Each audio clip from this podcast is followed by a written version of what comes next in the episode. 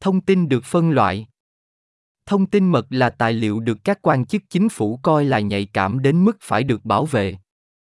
Luật pháp hoặc quy định hạn chế quyền truy cập vào thông tin được phân loại như vậy đối với những người có giải phóng mặt bằng an ninh cần thiết và cần biết.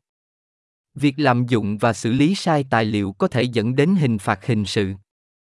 Thông tin được phân loại. Thông tin mật là tài liệu mà nếu được công khai có thể gây nguy hiểm cho an ninh quốc gia Mỹ. Thông tin nhạy cảm có thể được phân loại là bí mật, bí mật hoặc tối mật, tùy thuộc vào tác động tiềm tàng của nó đối với an ninh quốc gia. Tổng thống định kỳ ban hành các lệnh hành pháp chi phối việc phân loại và giải mật tài liệu nhạy cảm. Cơ sở pháp lý cho hệ thống phân loại xuất phát từ thẩm quyền hiến pháp của tổng thống với tư cách là tổng tư lệnh quân đội Hoa Kỳ. Quyền truy cập vào thông tin mật bị hạn chế đối với các quan chức có giải phóng mặt bằng an ninh thích hợp và cần biết, có thể chứng minh được. Thông tin được phân loại ở Hoa Kỳ. Tại Hoa Kỳ, thông tin mật yêu cầu bảo vệ chống tiết lộ trái phép vì lợi ích quốc phòng và an ninh quốc gia và phải được xử lý theo luật liên bang hoặc lệnh hành pháp của tổng thống. Thuật ngữ này bao gồm dữ liệu bị hạn chế, dữ liệu bị hạn chế trước đây và thông tin an ninh quốc gia. Thiệt hại tiềm tàng đối với an ninh quốc gia của mỗi quốc gia được biểu thị bằng các cấp độ phân loại mật, bí mật hoặc tối mật. Việc lựa chọn cấp độ dựa trên đánh giá tác động bao gồm các phương pháp xác định mức độ phân loại của thông tin và các quy tắc về cách bảo vệ thông tin được phân loại ở mỗi cấp. Cơ sở pháp lý cho hệ thống phân loại xuất phát từ thẩm quyền hiến pháp của tổng thống với tư cách là tổng tư lệnh quân đội Hoa Kỳ. Các tổng thống đã thiết lập và phát triển nó thông qua một loạt các sắc lệnh hành pháp có niên đại từ thời kỳ bao gồm Thế chiến thứ nhì và đầu chiến tranh lạnh. Như đã nêu trong sắc lệnh hành pháp, tổng thống và một số quan chức hành pháp và quốc phòng cấp cao khác có thể chỉ định các quan chức là cơ quan phân loại ban đầu, OSEA. OSEA là những cá nhân được ủy quyền bằng văn bản, bởi chủ tịch, phó chủ tịch hoặc người đứng đầu cơ quan, hoặc các quan chức khác do tổng thống chỉ định, để phân loại thông tin ban đầu ngay từ đầu.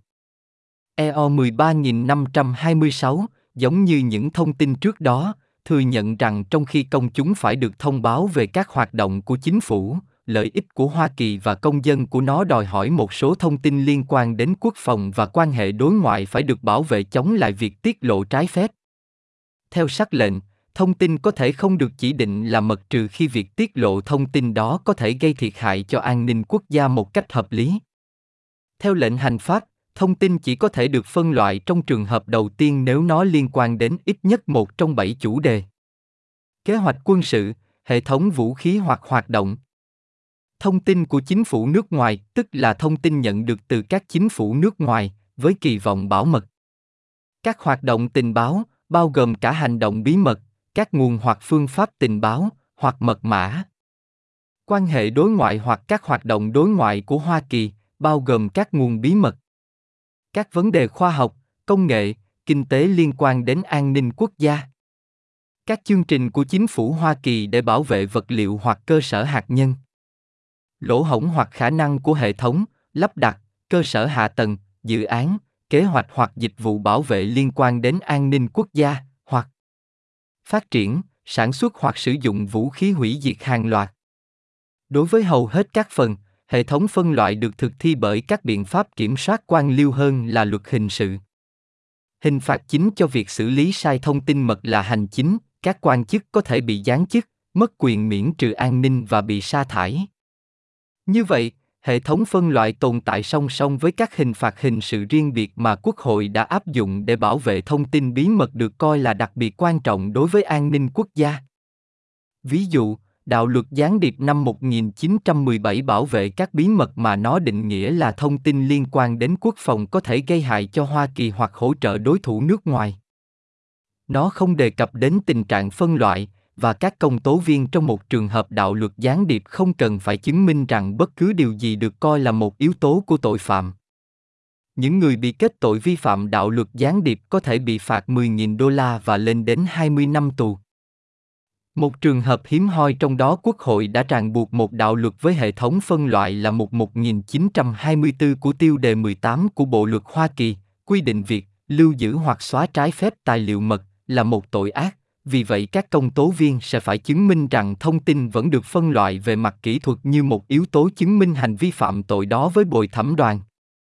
Đạo luật hồ sơ tổng thống năm 1978 yêu cầu tất cả các tài liệu chính thức và các tài liệu hoặc thông tin khác mà tổng thống hoặc phó tổng thống có thể đã tạo ra hoặc thu được khi còn đương chức thuộc về người dân Mỹ, và do đó phải đến cơ quan lưu trữ và hồ sơ quốc gia, NARA, để lưu giữ và bảo quản. Mức độ phân loại Theo sắc lệnh hành pháp, thông tin an ninh quốc gia được phân loại theo một trong ba cấp độ sau từ thấp nhất đến cao nhất. Bảo mật, áp dụng cho thông tin, việc tiết lộ trái phép có thể gây ra thiệt hại cho an ninh quốc gia. Bí mật, áp dụng cho thông tin, việc tiết lộ trái phép có thể gây ra thiệt hại nghiêm trọng cho an ninh quốc gia. Tối mật, áp dụng cho thông tin, việc tiết lộ trái phép có thể gây ra thiệt hại đặc biệt nghiêm trọng cho an ninh quốc gia. Ví dụ về thiệt hại đặc biệt nghiêm trọng bao gồm thù địch vũ trang chống lại Hoa Kỳ hoặc các đồng minh, gây gián đoạn quan hệ đối ngoại ảnh hưởng nghiêm trọng đến an ninh quốc gia, sự thỏa hiệp của các kế hoạch phòng thủ quan trọng hoặc các hệ thống tình báo mật mã và truyền thông phức tạp, tiết lộ các hoạt động tình báo nhạy cảm và tiết lộ các phát triển khoa học hoặc kỹ thuật quan trọng đối với an ninh quốc gia. Sắc lệnh cũng cho phép các bộ ngoại giao, quốc phòng, năng lượng, an ninh nội địa và tư pháp, cùng với văn phòng giám đốc tình báo quốc gia, chỉ định các chương trình truy cập đặc biệt, tập hợp con thông tin mật được kiểm soát chặt chẽ hơn. Quyền truy cập vào thông tin đặc biệt nhạy cảm như vậy bị hạn chế hơn nữa với việc chỉ định SCI cho thông tin ngăn nhạy cảm. Tất cả SCI phải được xử lý trong các hệ thống kiểm soát truy cập chính thức do Giám đốc tình báo quốc gia thiết lập. Mặc dù đôi khi nó được gọi là trên mức tối mật, SCI không phải là một cấp độ phân loại. Thông tin ở bất kỳ cấp độ phân loại nào cũng có thể được đánh dấu để kiểm soát SCI. Thông tin SCI phải được xử lý, lưu trữ, sử dụng hoặc thảo luận trong một cơ sở thông tin ngăn nhạy cảm. Hệ thống SCI giúp cộng đồng tình báo quản lý quyền truy cập vào các loại thông tin cụ thể giữa những người có quyền truy cập vào mức độ phân loại thích hợp. Vì vậy, một người có giải phóng mặt bằng an ninh, tối mật thường sẽ chỉ có quyền truy cập vào một tập hợp con các ngăn trong cấp độ phân loại SCI. Nhánh hành pháp có các quy định đặt ra quy trình cần tuân theo, chẳng hạn như yêu cầu đảm bảo rằng các cơ quan và bộ phận khác quan tâm đến bí mật được tham vấn. Ngoài ra còn có các thủ tục để loại bỏ các dấu phân loại trên tài liệu. Mức độ phân loại thích hợp dự kiến sẽ được xác định bởi các rủi ro tiết lộ thông tin vì những rủi ro đó phần lớn xác định mức độ thiệt hại ròng có thể gây ra bởi việc tiết lộ như vậy. Quyền truy cập vào thông tin được phân loại bị hạn chế. Bất kỳ tài liệu nào chứa thông tin đó đều phải được đánh dấu tương ứng, và chỉ những quan chức có giải phóng mặt bằng an ninh thích hợp và cần biết có thể chứng minh được mới được phép xem chúng hoặc được cho biết về nội dung của chúng ngoài ra còn có các quy tắc hạn chế cách các tài liệu đó có thể được lưu trữ, vận chuyển vật lý hoặc truyền điện tử một loạt các nhãn hiệu được sử dụng cho tài liệu không được phân loại nhưng phân phối của chúng bị giới hạn về mặt hành chính hoặc bởi các luật khác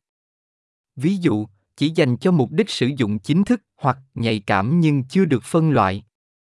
Thông tin liên quan đến thiết kế vũ khí hạt nhân được bảo vệ riêng theo đạo luật năng lượng nguyên tử năm 1954.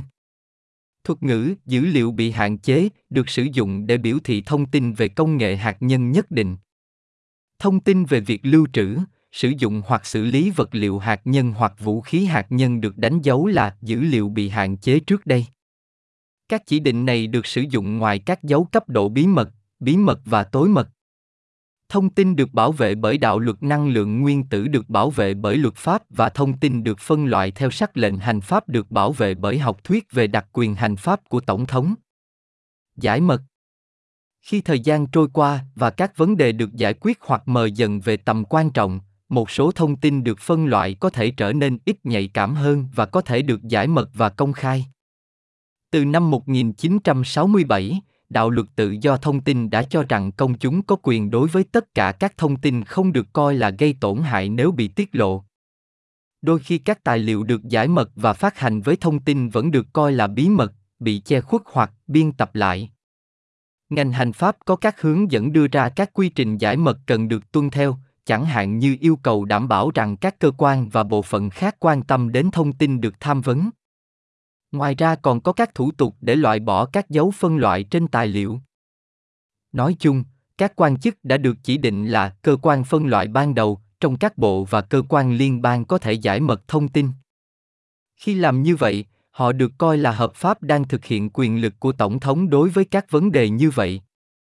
Lệnh hành pháp 13.526 chỉ đạo người đứng đầu bộ phận hoặc cơ quan ban đầu coi thông tin được phân loại để giám sát việc xem xét giải mật và đặt ra một số tiêu chuẩn mà họ nên làm như vậy. Theo sắc lệnh, các tài liệu có thể được phân loại không lâu hơn mức thực sự cần thiết để bảo vệ an ninh quốc gia và các cơ quan phải nỗ lực hết sức để giải mật tài liệu càng sớm càng tốt việc giải mật không nhất thiết dẫn đến việc phát hành công khai ngay lập tức vì một số tài liệu vẫn có thể bị giữ lại để phát hành theo các trường hợp miễn trừ có trong đạo luật tự do thông tin hoặc khi các luật công cộng khác ngăn cản việc phát hành. Có ba cách chính mà thông tin được phân loại có thể được giải mật giải mật tự động, đánh giá có hệ thống và đánh giá bắt buộc. Tự động giải mật. Giải mật tự động là việc giải mật hồ sơ có giá trị lịch sử vĩnh viễn dựa trên sự xuất hiện của một ngày hoặc sự kiện cụ thể do cơ quan phân loại ban đầu xác định hoặc hết khung thời gian tối đa trong thời gian phân loại được thiết lập theo lệnh. Nói chung, các hồ sơ có giá trị lịch sử vĩnh viễn được phân loại không quá 25 năm và nhiều hồ sơ được giải mật sớm hơn. Quá trình giải mật tự động làm tăng khả năng tiết lộ thông tin an ninh quốc gia được phân loại trước đây cho công chúng và các nhà nghiên cứu, nâng cao kiến thức của họ về các thể chế và lịch sử dân chủ của Hoa Kỳ, đồng thời đảm bảo rằng thông tin vẫn có thể gây thiệt hại cho an ninh quốc gia tiếp tục được bảo vệ. Đánh giá có hệ thống Giải mật có hệ thống là việc xem xét để giải mật thông tin được phân loại có trong hồ sơ có giá trị lịch sử vĩnh viễn. Các tổ chức phân loại định kỳ xem xét các tài liệu mật có trong các hồ sơ này để có thể giải mật. Đánh giá bắt buộc Sắc lệnh hành pháp 13.526 yêu cầu các cơ quan phân loại xem xét việc giải mật các tài liệu mật hoặc các tài liệu mật khác, chẳng hạn như các tệp điện tử, bất cứ khi nào có yêu cầu tự do thông tin đủ cụ thể để cho phép bộ xác định vị trí của nó với một nỗ lực hợp lý. Bạn vừa nghe bài thông tin được phân loại do Lê Quang Văn thực hiện. Xin nghe bài quyền lực của Tổng thống để giải mật thông tin trên trang web này.